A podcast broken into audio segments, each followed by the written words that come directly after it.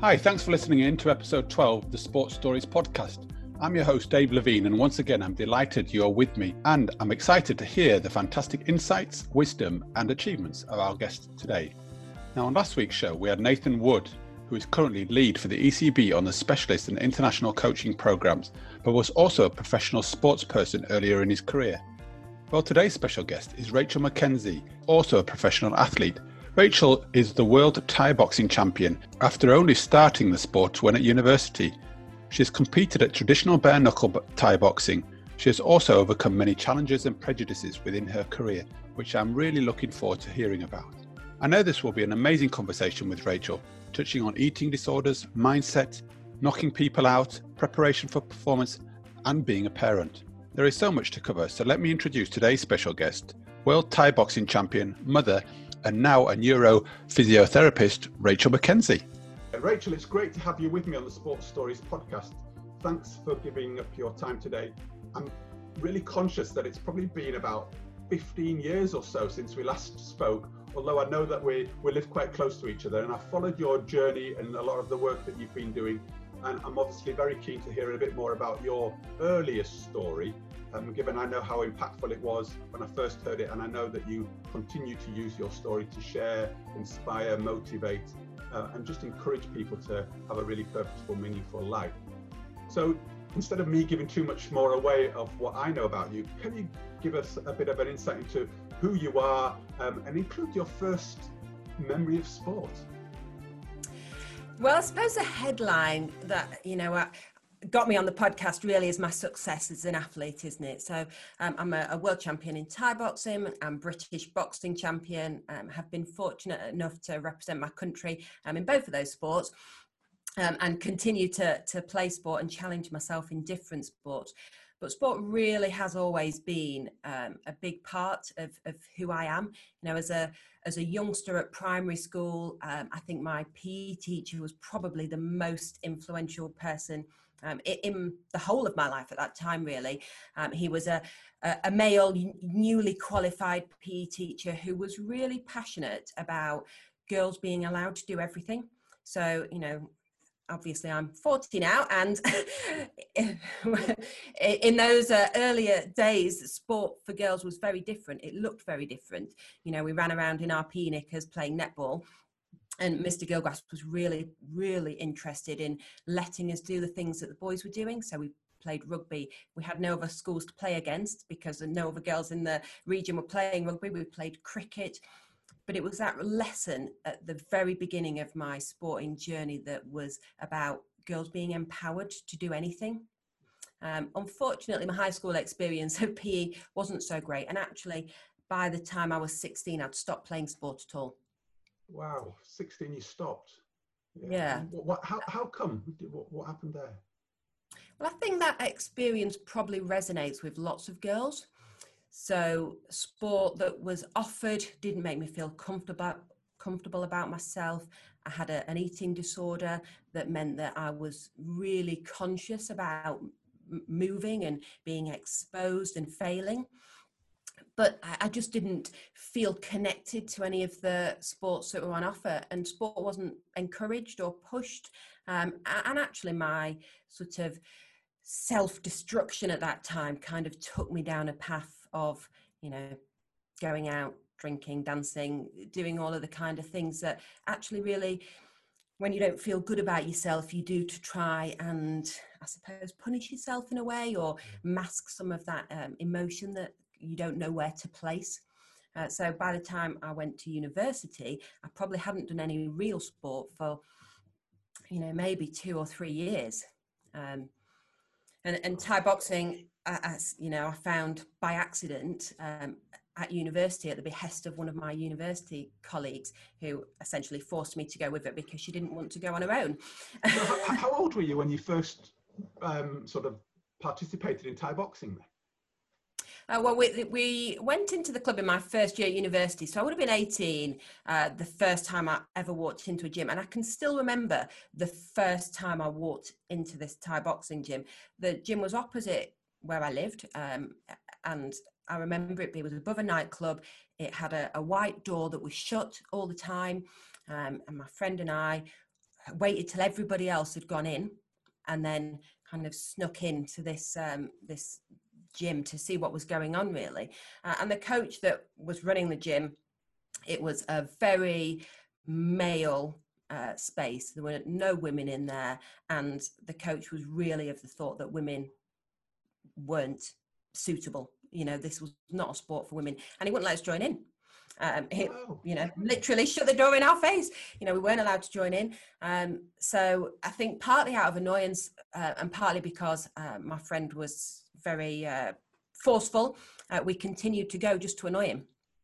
So we'd turn up every day and we'd sit on the bench and we'd just, you know, have a chat, give him the, the stare, wait for his annoyance to, to rise, and then we'd go home. Um, and then eventually he let us put some gloves on and train on our own. Uh, but you know, it wasn't a, a comfortable environment to, to experience the sport in to begin with. But actually, the very first time that I hit the pads, I mean, it was literally like a switch for me. So I put the gloves on, punched the pads, and immediately felt different. What, was, that, what was that feeling? Well, I think it was about feeling powerful, about feeling strong. You know, the, the pad made a noise, my friend's hand went back, and, and I don't think I'd ever felt that before. Um, and even just that, I think the movement that you get from a sport like boxing, the movements themselves are powerful. You know, and now I've I've learned a lot about the impact of movement on the body. You know, it's really obvious why you feel different when you exercise and when you exercise in a, a way that's powerful. But at the time, it was just a feeling that I had, and it was a feeling that drove me to keep wanting to, well, punch things really, to go and keep punching the bag, or you know, to to feel that change every day. I'm curious though about how how you managed to stick at it when you know the, the door was closed in your face. You know, you weren't very welcomed into into that environment. You know, you were probably quite low in your self-esteem, given the journey you'd been. You'd not been involved in sport. There was a lot of things stacked up against you, and yet you continued to go. You persisted, and you know, you found something that you enjoyed. And I'm just wondering what it is. What what was within you that inspired you and kept you there? Well, to begin with, I was with a friend, and I think when we think about girls' sport, particularly, yeah. and when we look at dropout for teenagers, how can we make this a social event? You know, my friend wanted to go; she wanted to get a bit fitter. She'd already ex- she'd already done Thai boxing before at, okay. um, at her home location, so she kind of knew what she was doing a little bit. So it didn't matter that the coach didn't teach us anything because mm. she could kind of guide it a bit. Um, and by the time she decided it was too boring and we didn't want to go anymore, I think the progress that I'd made just in terms of being able to control myself physically meant that I'd started to take control of myself more emotionally. And, and I also felt in a way that it was important for me. I could feel that this was part of my progression in life, you know, my recovery, my progress, that it was the thing that made me different feel differently, behave differently, be able to cope with life better. So there's something um, there about taking back control, isn't there, and, and, and finding a direction. Yes, absolutely. And, you know, it wasn't for me, I never set out to be an athlete. I never wrote on a piece of paper, I want to be a champion. You know, I didn't ever have any intention of getting in the ring to fight. What I wanted to do was to feel better and I wanted to feel stronger. And actually, that step into the ring was about taking control. It was about taking control of people saying to me, You can't do it because of who you are, because of what you look like, because you're a girl. Why a, a combative sport and a kind of an aggressive sport rather than a you know a, a hockey or something like that? Do you think?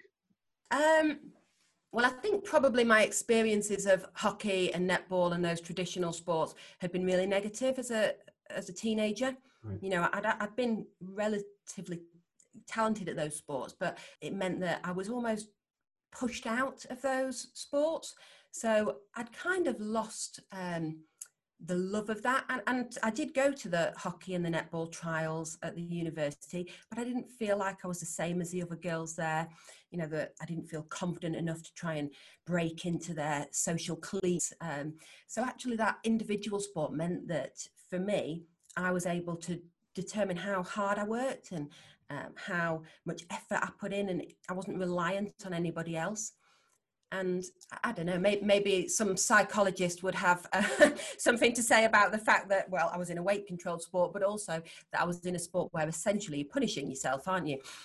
Somebody's punching you in the face. But actually, being able to take control of how I responded to somebody hitting me has been a massive part of how well I've been able to take control of my thoughts in all areas of my life. Wow, so there's a real parallel, isn't there? Or there's a principle in terms of you know what the sport meant and means to you in terms of your life journey as well. And you know, and, and was that a large part around your, you know, you mentioned your eating disorder and actually kind of your recovery from that or through that? Yeah, definitely in the early part of my career, my weight control, so making weight, was really unhealthy. You know, right. I would um, really not consider my nutrition at all. Okay. And I sort of got to a point in my career where it wasn't possible to continue like that if I wanted to progress. That was all right until I was ra- sort of knocking on that British title level. And then I realized that you can't just do one thing well, you have to look at all of those facets of your life and it's the same for everybody isn't it? You know those things are, are, fundamental to an athlete are really fundamental to everybody's well-being. How well i fuel myself how well i sleep and recover you know and, and the management that i've got around my emotional control and that desire to step beyond where i was really made me consider how well i took care of those different different facets so rachel when did you know you were any good at this you know, you, you, you walk into this gym and you're having a little go on your own with your friend. And then obviously there must have come a time when you thought, wow, this, you know, this is obviously I'm connecting with the sport. I'm actually quite good at this or, or... No, no. Uh, I didn't win any fights for quite a while. um, you know, um, I, I, really just wanted to to show my coach that it was all right for me to fight. He didn't want me to fight. He didn't think I should fight, right. um, and it, it, was really my way of sticking it to him. You know, I'm going to fight anyway. I might be losing all the time, but I'm going to keep fighting. Partly because it wasn't just my coach, it was lots of people around me who didn't think I was a fighter. You know, yeah. I, I, don't look like a boxer, whatever a boxer looks like. You know, I don't come from a family where that's this kind of sport people play. You know, I, I was at university studying to be a physio, the irony being that I'm a head physio now and neuro physio. so I treat people with head injuries. uh, I've learned from personal experience. Yes. people expected things that were different for me, and I didn't want to conform to their expectations. Um, I actually don't think I've ever believed that I was good. You know, I never walk into a gym and expect to be the best in the gym. I never. I, I always think that um, I'm on a journey. I'm on a learning journey, and that you know, there's, there's always people that are going to be better that I can learn from. Yeah, and I'm picking up the idea of being a, a bit of a non-conformist here, or, or breaking the rules, or you know, fighting against prejudice. Is that a theme that's come through in your career and life? um, I think because of that experience, really, um, I, I, I think I'm empathetic to the different challenges that people face. You know, they when I work with young people and I, and I look at the start they have in life, it's easy to assume that people should just be able to pull themselves up. You know, you should just be able to. I've worked hard to get where I am, so you should be able to work hard to get where you are. That's not the reality for everybody. The reality is that for lots of people, um, the barriers that are put in place in, before they even start mean that they can never climb over them. And you know it's it's difficult to climb over that first hurdle unless you've either seen somebody do it or there's something that you're i suppose running away from. Um, and i think for me that running away was from i was running away from falling into being the kind of person that that anorexic teenager was was heading towards. Wow, you know, again, really thinking about the, um, the, the key principles of what's motivating you, what's dri- driven you in your career, you know, and again, hopefully for a lot of people that are listening in here, you know, them thinking about what what are, what's what are they running towards or moving towards, but also what are they moving away from, you know, and I'm hearing there was that kind of um, tension or that battle early on in your you know in your life as to actually am i am i running away from something or moving away from something or am i actually motivating and moving towards yeah absolutely and and i think that moving away from where you don't want to be is yeah. made easier when you're moving towards a purpose right. when you're moving towards something that's passion you feel passionate about you know and and i felt passionate about changing the stereotype around women when i started thai boxing women competed under different rules to men and I mm. remember the conversation that a coach, uh, a promoter uh, asked my coach and I whether or not we'd be prepared to be the first female fight under the same rules as the men. And up to that point, I'd never realized that I wasn't competing on a level playing field. I, hadn't actually processed that information. You know, it hadn't occurred to me that people watching those fights viewed me differently, and not just the audience, but actually the judges and the governing body that people expected that because I was a female, I wasn't able to compete for the same duration of time, that I wasn't able to, you know, deliver the same amount of contact or cope. I wasn't able to cope with the same stress as my male counterparts. And that, you know, it was a non-conversation really for me. Absolutely, I'm prepared to. You know, we, we were the first female fight, myself and a Dutch girl, um, to to compete under the same rules as the men and probably out of all of the things that I've done in my career, that's one of the things that I think I'm most proud of because after that fight, all the women at the same elite level competed under those same rules. So you've kind of really leveled the playing field, haven't you? Yeah, I mean, it, it, it, there were already some high profile female Thai boxers who went before me who had created for themselves a, a really superstar persona even elevated themselves above some of their the, the sort of male fighters, um, and they were challenging the the world of um, sport and combat sports in a, in a different way. Um, and you know, I was just doing it in a slightly quieter, um, more subtle way. But I think you know, starting that progress, that move towards that parity, that equality, yeah, and I'm picking up on the word you used there about really changing the world. Actually, you know, this is. I, I'm curious again as to you know the the the personal and the intrinsic kind of motivation, or the the motivation for you to really change the world here and show that actually there's some parity between you know men and women's sport here, and actually make a a bigger message on a more global scale. And it seems like there was, as you've come through your career, there was a, a real driving force to to make a real big difference. Is, is that again a fair observation? Yeah, absolutely. And, you know, I, am really passionate about the power of sport. Mm. Sport is a great light to, to shine across all different sections of the way that the world works.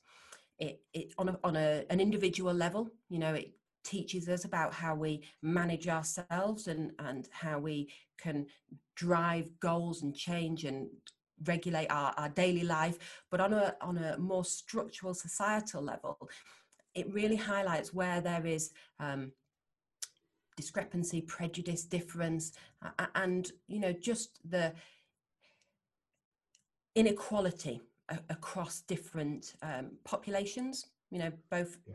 in the country and across the world. You know, the opportunity isn't the same for everybody, um, and you know, I fought out in Thailand and trained with some of the Thais out there. And I, I see for the women fighting out there, you know, I, I will never forget. I, I, fought bare knuckle out in Thailand. And um, the only way to win a bare knuckle fight is to knock your opponent out. Um, if you get knocked out, you don't get paid. So there's a big driver to uh, obviously knock your opponent out because we're professional athletes. But I'll never forget winning. I won the fight. I knocked my my Thai opponent out, Thai national champion. I'll never forget the way they dragged her out of the ring, and it was almost, you know, it, it was the recognition that for the people supporting her in her team, she was essentially um, just a tool, a vehicle. Um, she was not, they didn't consider her in the same way that I knew my coach considered me, you know, and that really struck me. That really struck me.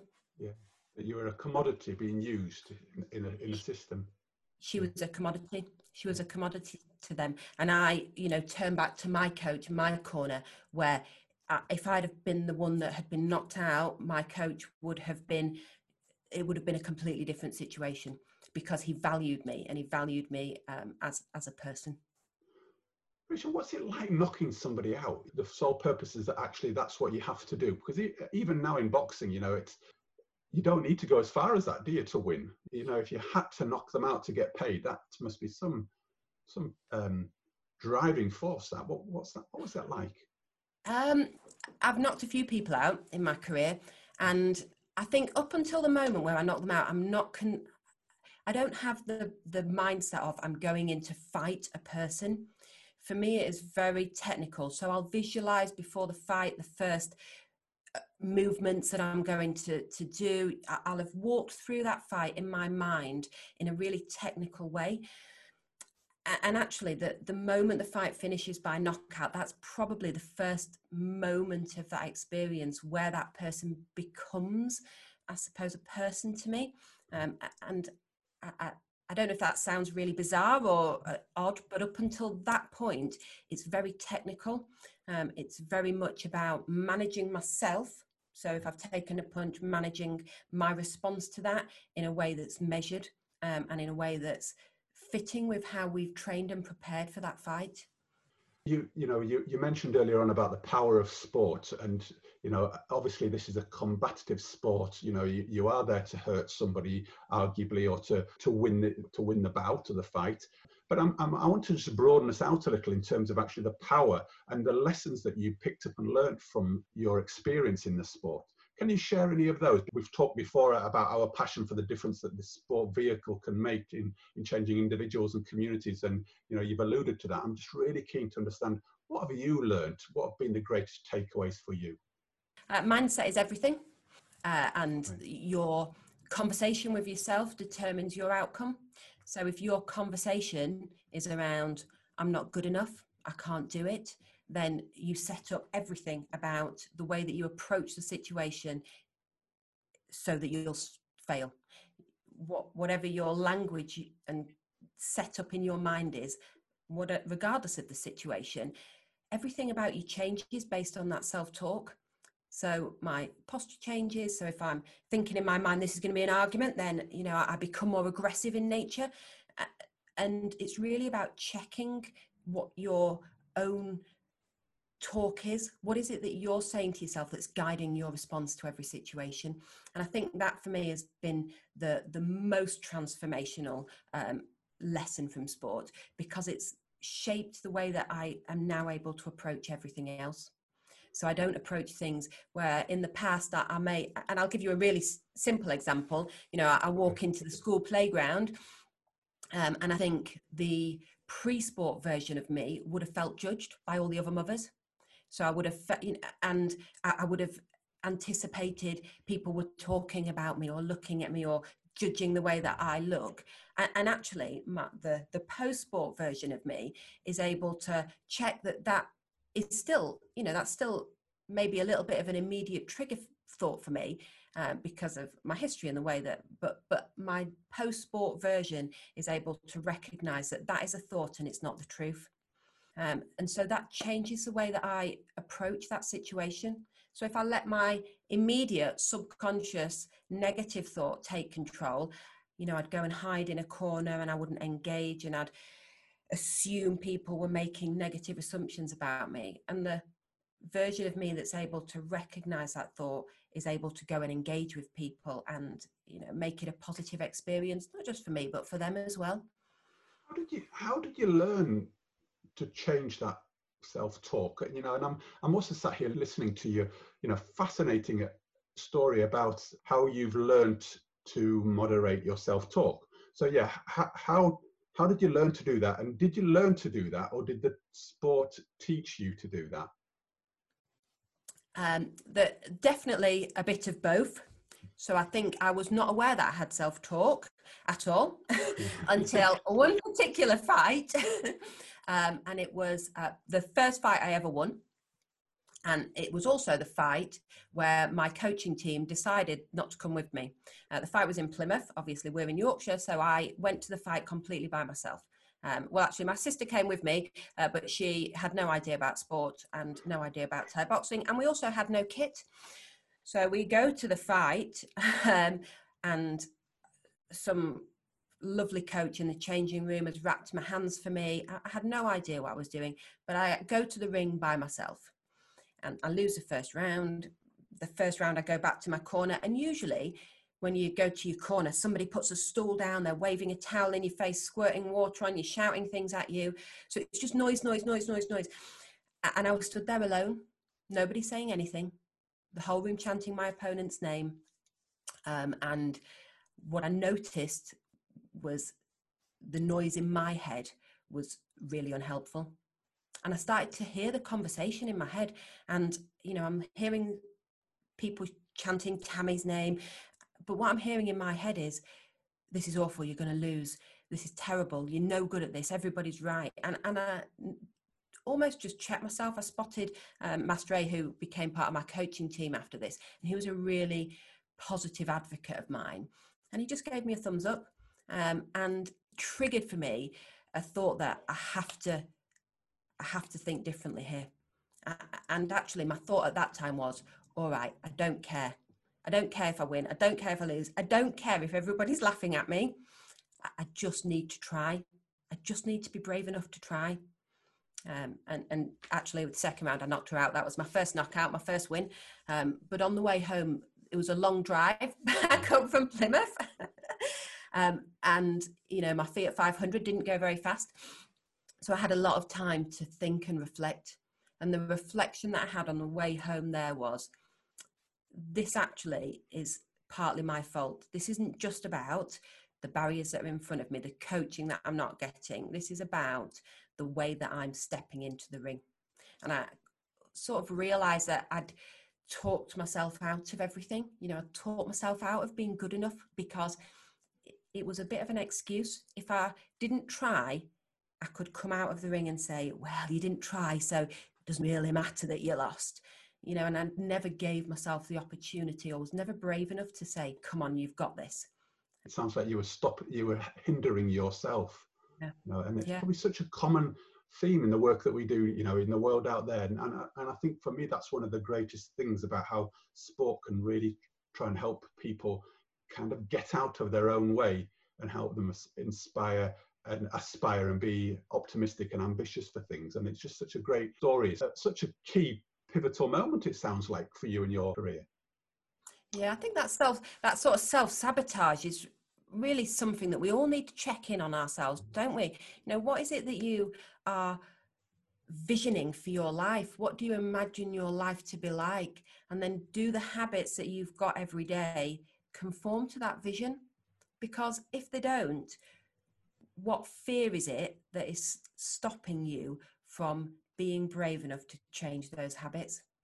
What is it that is holding you back in this moment that's preventing you from becoming that person that you see for yourself? Um, and i think for me definitely and i suspect this is the case for lots of people it's the fear of not being good enough. It's the fear that if i put all these things in place what if i don't get there and how did you take that forward then from that moment with that potential in the back of your mind, you know, the fear of not being good enough to actually becoming successful and being able to move forward in a really positive way? How did that transpire?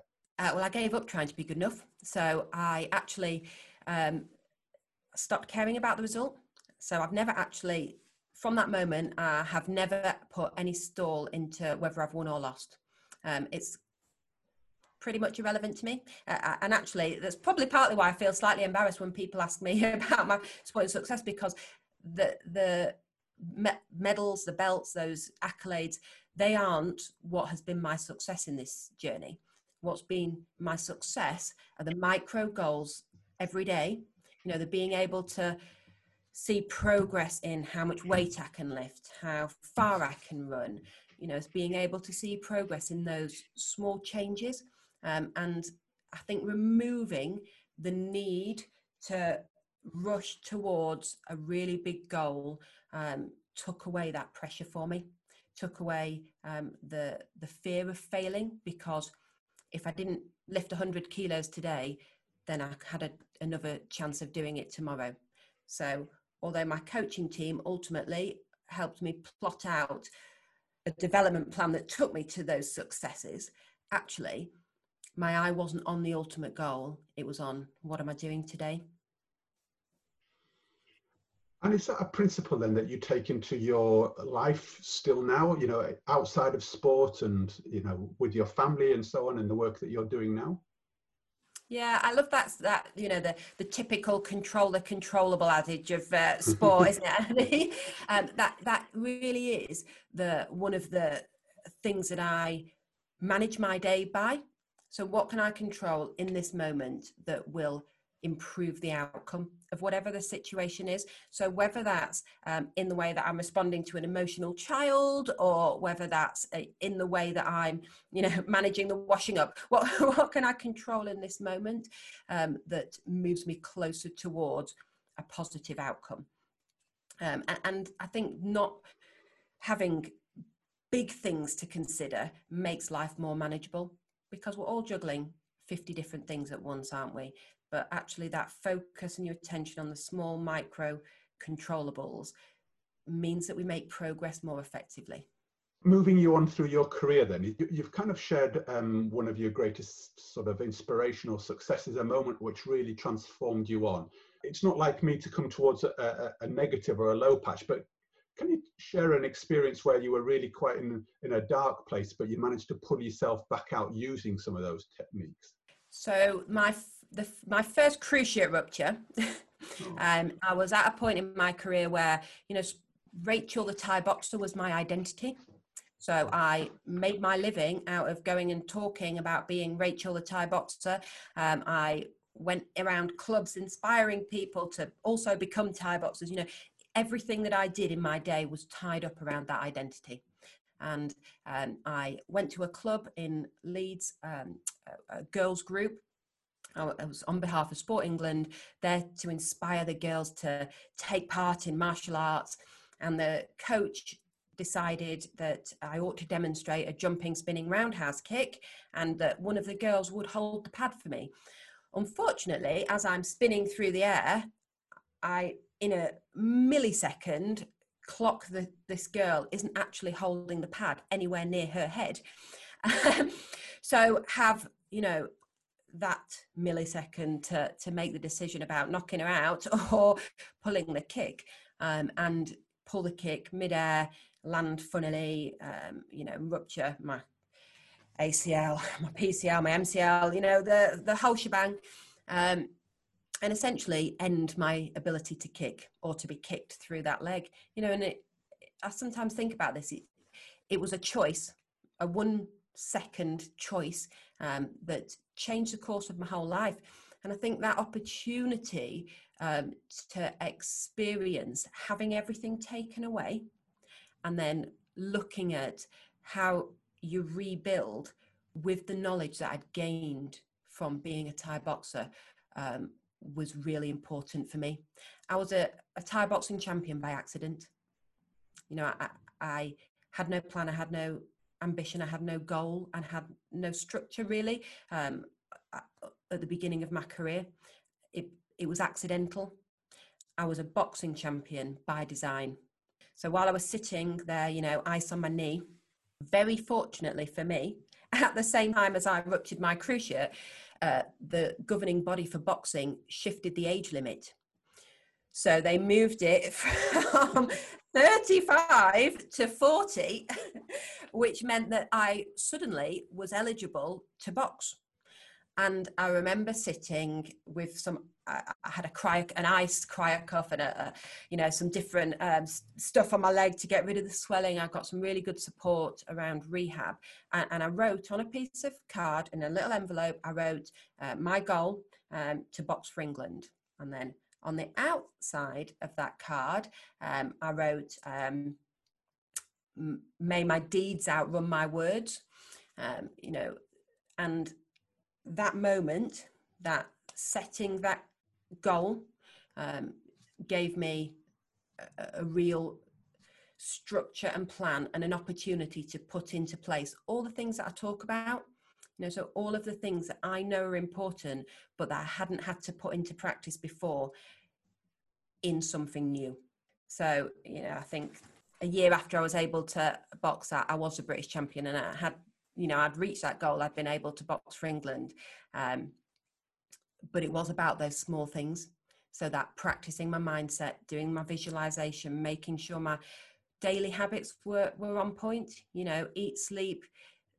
If you don't get those right, the rest of your life falls apart, really, doesn't it?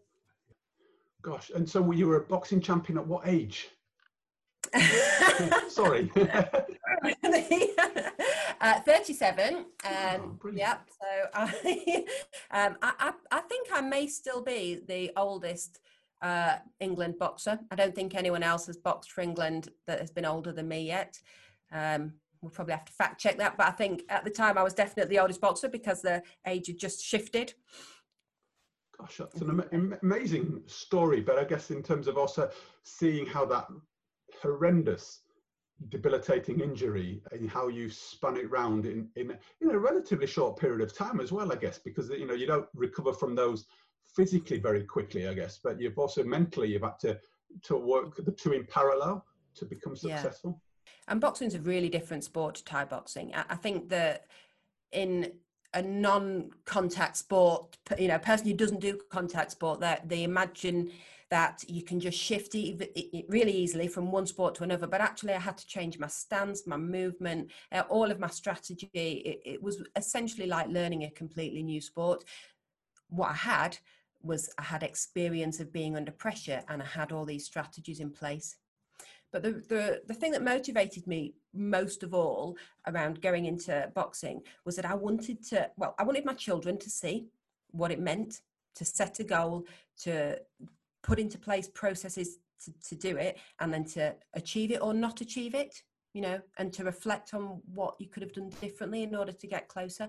Um, but but i also had got used to in the school playground having conversations with other mothers who felt like there wasn't an opportunity for them to go out and aspire to their greatness whatever that was and uh, I wanted to showcase that it, it's all right. It's all right to be a mum and still have aspirations and dreams, and actually to go and use the things that you've learned being a mother, and you, you know, to to show your children that you can have dreams and that they can have dreams as well. Um, I, I wanted that to be a vision for people and and also to sh- i mean i know you did it earlier in your career but also show yourself actually how you you built yourself back up and put those things into play i think it's just fantastic. And uh, you know and i love your modesty in terms of you know one of them was by chance and the other one was more by design because you've actually driven it and controlled it. So you know not, not only being a shining shining light for yourself but also for others is is kind of kind of shining very light and bright here as we're, as we're talking about it so, Rachel, I, am re- I'm really conscious also then, you know, you've had a couple of sort of phases in your career, and I'm wondering what the next big challenge is now that you've become a boxing champion. Do you, do you have another big goal? Uh, well, obviously, I've reached the age limit for boxing, so my Olympic yeah. uh, dream would, is out of the window. Um, I started playing hockey again um, last season. So once I retired from boxing, that actually meant that I could do other sports that with no risk of damaging my hands. Uh, so I um, have managed to be selected for the North of England team, for the Masters team. I might try and get in the England team, um, the Masters England team. We'll uh, we'll see uh, how how I progress in that sport.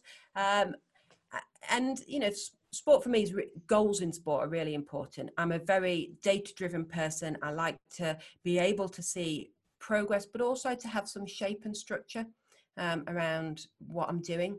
Um, so you know, I'm working towards um, weightlifting, that's a sport that I can be in control of completely. Um, what I realize, my fundamental human flaw in a team sport is that I like to control what's happening. so, How do you manage? I'm, I'm, slightly frustrated by um, what I perceive to be different levels of effort. Um, and I recognise that in myself that that's not a helpful element for team sports. Um, and I'm really working hard on being more empathetic to different people's um, contribution and, and where they're approaching the sport. How do you manage yourself with that? Because there'll be lots of people listening who will be in, within team environments, whether it be at sort of recreational or elite, where there is a, a difference in perception. And I just wonder how you're managing yourself. Yeah, I try and think that I'm not living that person's lived experience. So I don't know how well they slept yesterday. I don't know what their conversation was with their spouse as they left the house. I don't know if their mother's ill. So how they show up on the day is really dependent on all of those other things that are going on in their life. So trying to hold that empathy um, in it and i try and do that in every situation you know angry drivers whatever I, i'm not living that experience with that person. I don't know what's driven them to feel like that in that moment. Um, i won't say that it's not a challenge you know i, I do sometimes check myself on the pitch going come on! Um, but but it is the the approach that I try and take. You know that approach it with empathy, so then you can support. People don't thrive when they're being shouted down. People aren't able to perform if the voices around them are negative voices because that then becomes your voice inside doesn't it so really trying to check myself and make sure that everything no what no matter what my inside is thinking whatever i'm saying to my teammates is always going to be something that builds them up where does competition sit in all of this for you? Because you know you've you've competed all along, you know, to to the top of your various sports, and I'm wondering, you know, is competition really still a driving force for you, or can you can you settle yet? no, you don't want to play Monopoly with me. um, competition, I think, is um, because there's an outcome. So you can understand where you are in terms of progress with an outcome. So it's not necessarily about the um, the over, you know, we our hockey team at Harrogate last year, our masters team, we got to the national finals, um, and we lost in the final. And obviously that was really annoying um, because I like to win everything but but it was the first time we'd fielded a team. I was organizing it. I had no idea about any of the rules. It was just something that i'd seen and i thought let's see if i can find enough old people like me to join in a team. Um, and all the way through that uh, i felt really driven towards winning every game but i didn't feel disappointed when we lost. So I, i'd given 100 everything every little drop of energy that I had in that final, I'd given to the game, as had all my teammates. But I wasn't disappointed by the loss. And I think if you can um, put competition into perspective, the competition can be a driver to success and to personal success. Uh, but what would be perceived as failure isn't then negative or detrimental not just to your enjoyment, but also to your self esteem and the way that you're able to progress then through um, whatever your next phase is. Competition isn't about the result for me, it's about driving motivation. Yeah, and I, and I, I picked that up really strongly in terms of actually your journey, isn't it? Right from the from the day dot when you walk through the, the front door of the uh, the Thai boxing gym, those small steps that you kept talking about, rather than winning competitions, but actually just looking to improve and and give it your all was your success, you know, and that's what you've kind of lived off the back of by the sounds of it. You know, and I'm just, yeah, it's, it's lovely to see you still using that mantra, but yet actually, you know, striving to want to win, but actually not falling off the edge of the cliff if it didn't all drop into place. Because I'm also sat here thinking, gosh, you've come into another new sport, having not played it much before, put a team together in a veterans and done very, very well. Um, you know, that's pretty successful, isn't it, in, in many ways, albeit, albeit not won the you know the final hurdle, but actually done very well with it. I think that's because I had lots of good team members who had been playing for a long period of time, but also about inspiring belief. You know, we're really lucky at having got the coach that we've got there. Um, is, is brilliant and inspires before every game belief in all of the girls. And I think because I believed we could win and I was leading from the front and I was saying, you know, and I was getting everybody together for extra training and I was leading with that expectation that we do well. People expect to do well, and when you expect to do well, you perform better. You know, it's all about that mindset. It goes back to that mindset, doesn't it? And what you expect, what your self talk is as you walk onto that pitch or you climb through those ropes or you sit down in a meeting or you talk to somebody on a street. Whatever that self talk that's primed you for that encounter is, is the way that you'll approach and behave in that situation. Rachel, this might be a bit of an unfair question, but I'm now wondering, you know, what, which which is more powerful here, the, the, the mindset and the psychological stuff or the physical stuff? You know, which outweighs the other? Um, well, I think if you'd seen me box, you'd probably understand that natural talent is not something that I hold. probably if you see me do anything. um, I uh, was trying to do a boxercise session that my friend had sent me on a video the other day, and I have an unbelievable lack of coordination and a total inability to follow even a simple boxing routine. so I definitely don't think that I'm inherently naturally gifted. Um, I think even now people come to our gym and they'll see me on the pads and unless my coach points out um, that I'm a champion, they would never imagine that to be the case. Um, I, I, definitely am of the thinking that obviously opportunity is the start of um, people's progress and the opportunity to facilities and coaching and um, competition are really critical um, but it is about how you drive yourself talent in itself will get you nowhere will it? Talent needs to be met with both opportunity but but also the will the will and the desire um, and and the stickability. You know no no matter how good you are or you know no matter your natural talent at some point you will face um, a loss or a disappointment or a challenge or a barrier and it's whether or not you've got that ability to keep climbing when when it's not going well. And i think that's really what determines success. It sounds like when when you've hit those sticky patches you've kind of pulled on all of that experience that you've you've picked up from it. You know a, a really difficult start in life where you know you had some big challenges to overcome. You know and those barriers you jumped over them or found a way over them and actually recall and bounce back to those places. Is that a theme of your story? You know how to lift yourself up and when you drop down you lift yourself back up and you keep going and keep going. It fits really well doesn't it with the boxing analogy? I can't tell you how many times people have kicked my legs out from underneath me and literally sat me down on the ring. Or they uh, give me a slide dig in the ribs some of the bigger boys. Uh, but but it but it is that isn't it? You know if you sit down and you stay down then everybody moves on beyond you and the world moves on around you.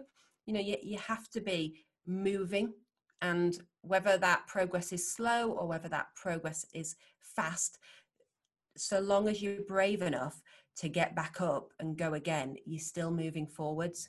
Um, and i think that that's probably the way that i try and approach everything. You know you're never successful the first time at, at anything are you?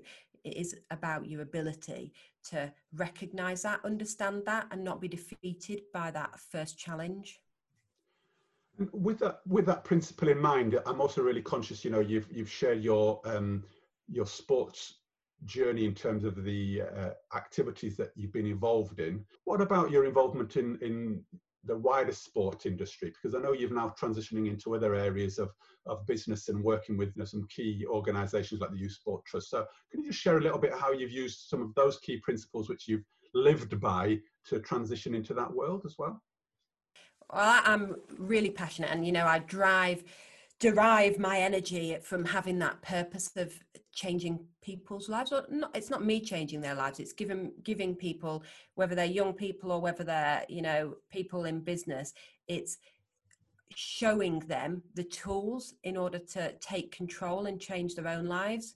You, you can't do it for anybody but for i think those of us that have been in sport and that have lived this experience of failure, of resilience, of taking control of those things that we can every day, I think we understand this at a, a level, almost at a level where we don't recognize that that's the way that we're managing our lives. And if you haven't had that experience of sport, then actually, even something as simple as how do I control my emotion when I'm under pressure becomes something that can prevent a person from, you know, doing well at school or prevent them from reaching their potential in the workplace. and it's a an almost inherent natural part of sport and sporting success, um, but probably a part of that's missing from that wider social conversation. You know, mm. that those things that athletes do on a daily basis are really the fundamentals of human performance, whatever the environment. Mm. So those lifestyle behaviors and those psychological tools really are relevant to you, whether you're a, a primary school pupil or whether you are um, heading up, you know, a, a, large corporate. Mm. And I think, given the, the situation that we're in at the moment in the world with the, you know, the pandemic and the big envir- um, coronavirus, and actually things are changing.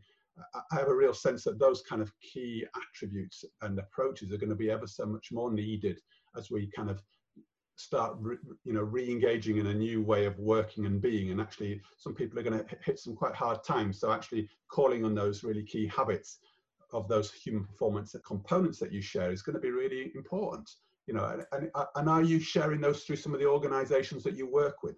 Um, yeah so so the work that i'm um, i do really is about upskilling people around those tools. So um, whether they're young people or whether they're you know business people in business that the principles are the same but uh, but it's about how we uh, translate that into the language that suits the audience.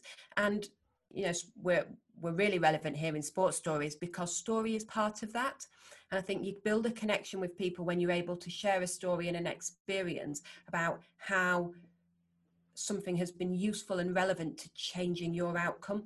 And when they see that through story and they see the relevance of it through that story, it becomes more relatable and it becomes achievable as well. You know, mm. I'm an ordinary person sharing a story about doing something that not many people have been able to do, but I've only done it by doing the things that everybody is able to do. You know, and whatever your world champion status it whatever that is for you whether that's you know in business or in your a levels it's possible for every single person to attain that potential by taking really simple steps you know and those steps are the same for us all.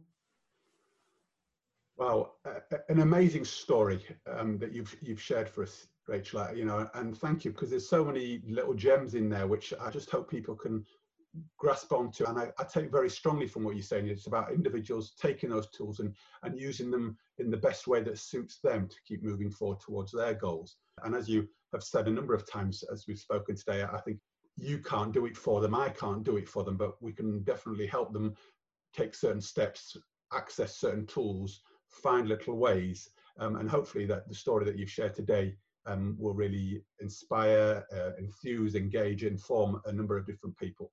And just before we kind of wrap things up, what I'd like to do is take us to a place which I know many of the listeners really like is um, to ask you some sort of quick fire questions and hopefully get a couple of real nuggets which might again add to other people's toolboxes. So I'm going to fire some questions at you. Um, I, I, hope you've got some answers for them, but let's go with the, the, the ones that come to mind. So we've not mentioned anything around sort of books that you've referred to, but what, what sort of books in your career or more recently have really inspired or informed you that would be useful to share with others? Um, well, I am an avid reader, and there's about 20 books on my bedside table at all times. Um, I think a really actionable book for people is The Miracle Morning, Hal Elrod. Um, that you've probably come across that before, but the steps that they're uh, described in there are a great way to set up your day. Um, so I think that would be my starting point for anybody looking for development on a, a personal journey um, because it's the morning as well so the whole of your day then is set up in a really positive way. The um, i like the daily daily stoic i think it's called. Ryan holiday um, i think is the uh, author. Uh, it's um, every day on each date there's a different thought uh, so today was really relevant actually. It was about um, Plato's view of the world and being able to draw yourself back and look at the universe from a wider perspective and to understand actually that you know no matter how big your house or how many cars you have when we're looking at you from space everybody's the same you know when we think about what's happening in the world at the moment and the way that uh, different communities are experiencing the world i think there's a really important place for us all to be doing that you know, to look at the privilege that we have and the opportunities that we have that aren't available to everybody. And if we were able to remove ourselves from our own position of comfort, actually, we'd probably be able to empathize more with some of the challenges that other people face. Wow, um, sounds like a really good book, and a, a, yeah, and also a good starting place for every day, as you say. Yes, yeah. Um, um, I like the Four Hour Work Week, Tim yeah. Ferriss book. It made me rethink the way that I manage my time.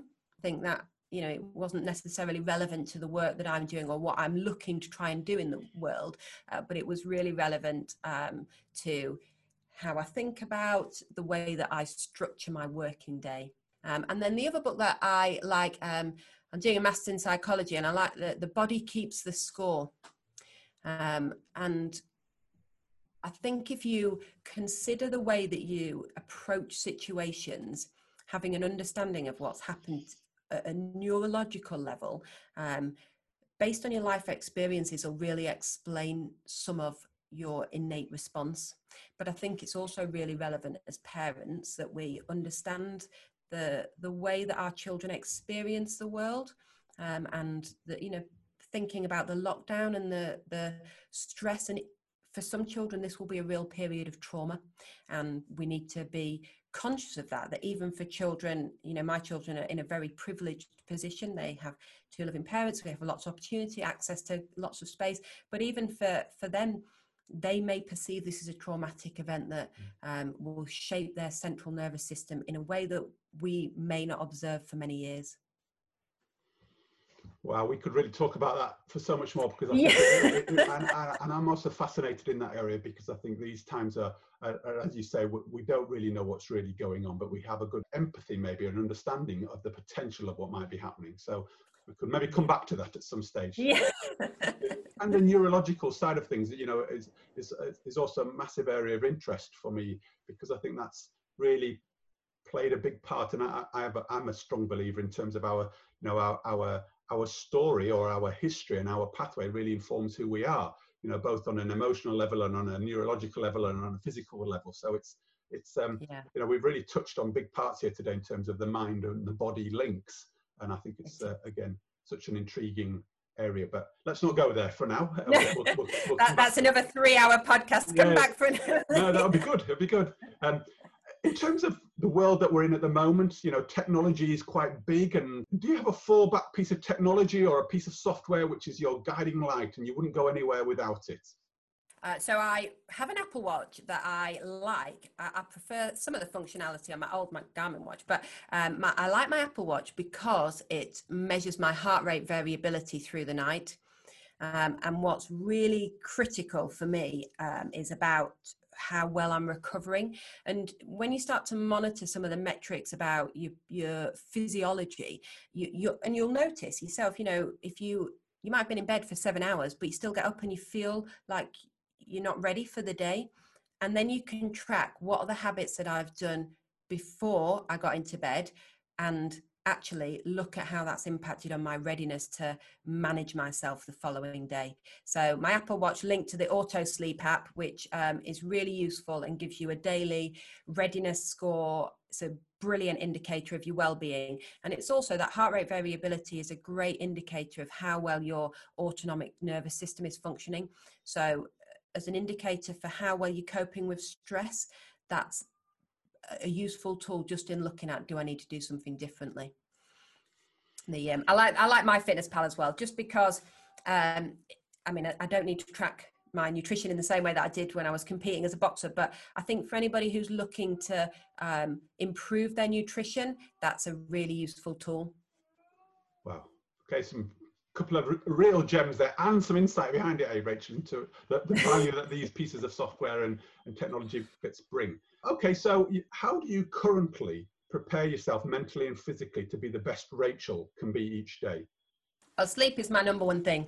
So without good sleep, and that is tied into the habits that you've got in the morning and the habits that you've got at night. But sleep is definitely the, the key. And what is good sleep?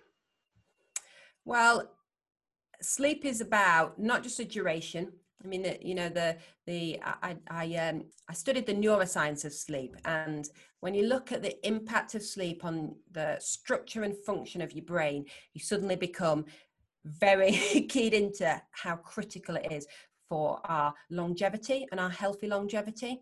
Um, and, and it's about having that restful sleep. So not just staying in bed for hours, but actually getting into the habit of making sure that your routine gives you restful sleep.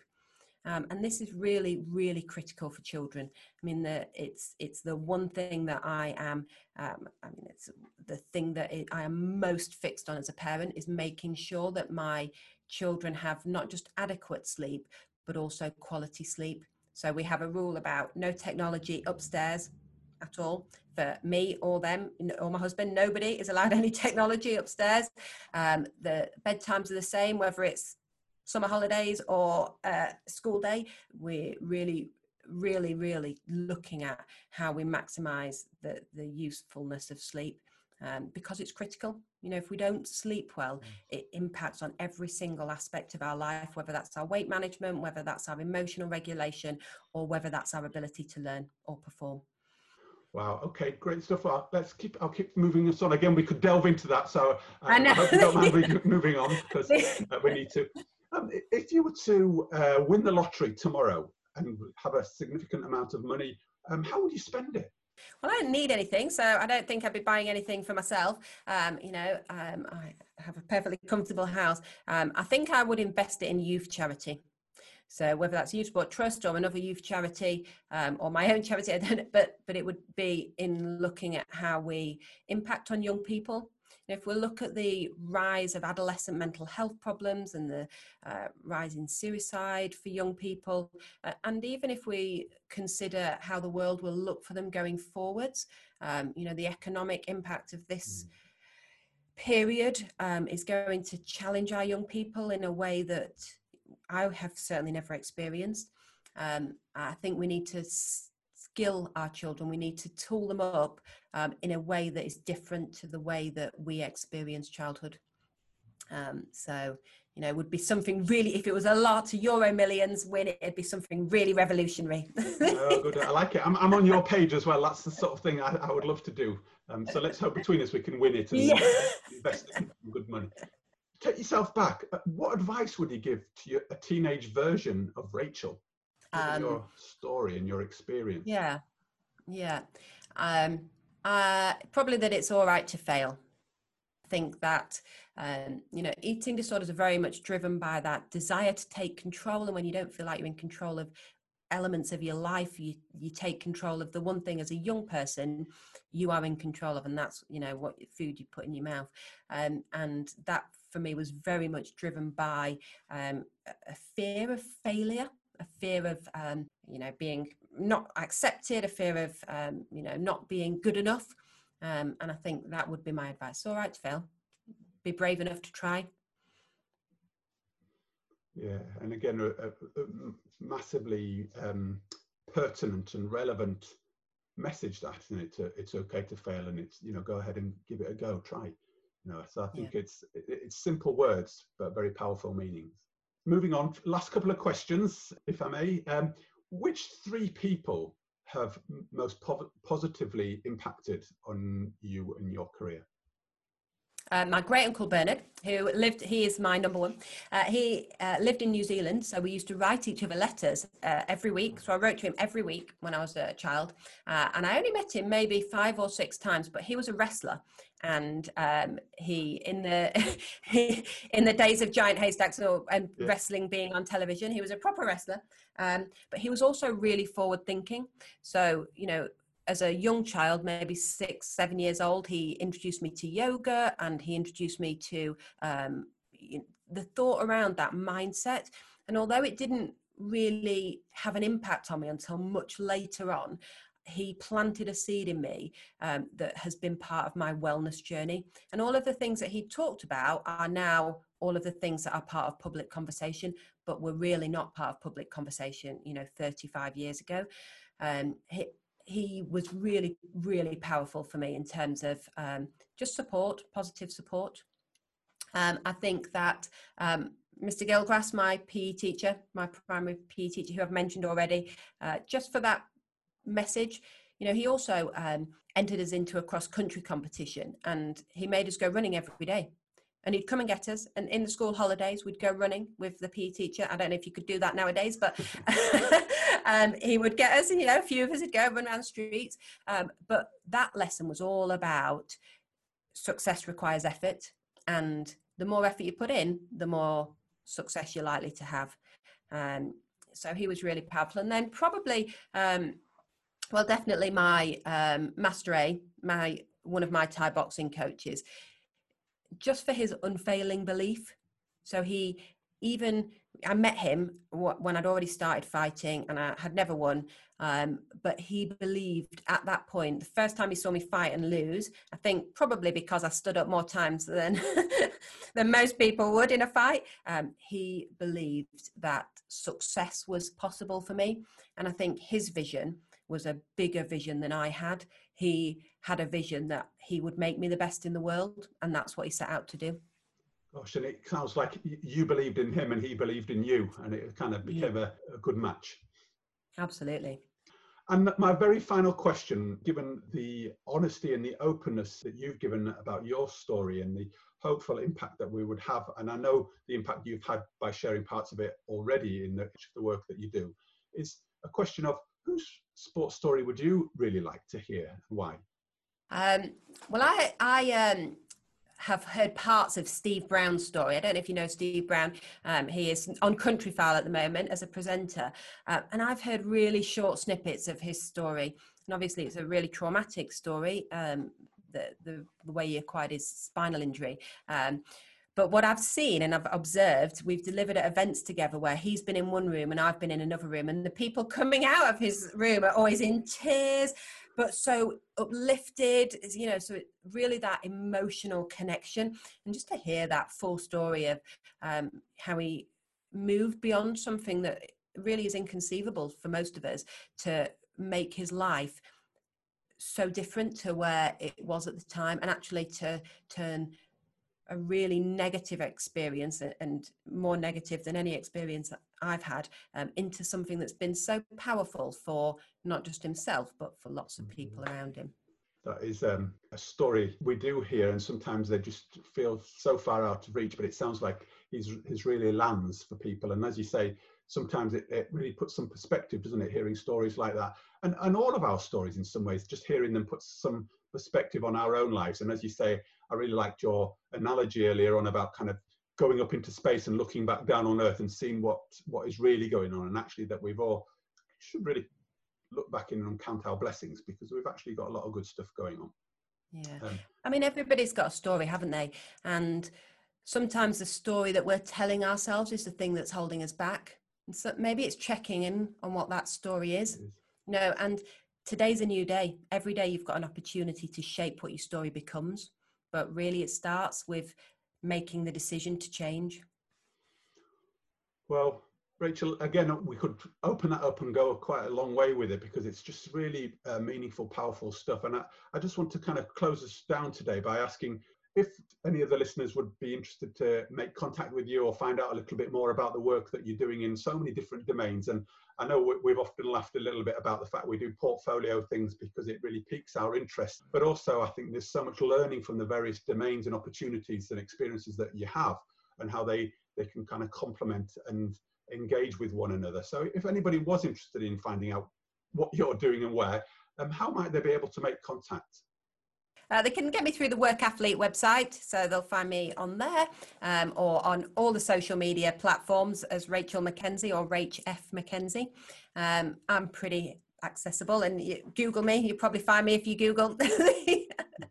um, but if anybody does want to get in touch or has any questions, you know, my purpose is really about making sure that people have an opportunity to um, to feel good about themselves, to to do the things that empower and feel powerful to them and if i can support anybody in any way then uh, you know that that really is what drives me well on that note uh, i'd really like to thank you because uh, you've certainly made me feel good today and i think you've really cemented actually the purpose of the sports stories podcast and its intention and purpose and trying to really make a difference inspire people, enthuse them, engage them, inform them. Because I think sport, as we've said along the way, sport really is a, vehicle to change. And, and, and in times like we're in, sport, I think, can actually really help people feel good about themselves and, and, bring some happiness and joy back into their lives. And, you know, there, there's no more pertinent time now than today when, you know, the world's beginning to open back up again and seeing how we've lost and missed sport and actually bringing it back in can probably bring some real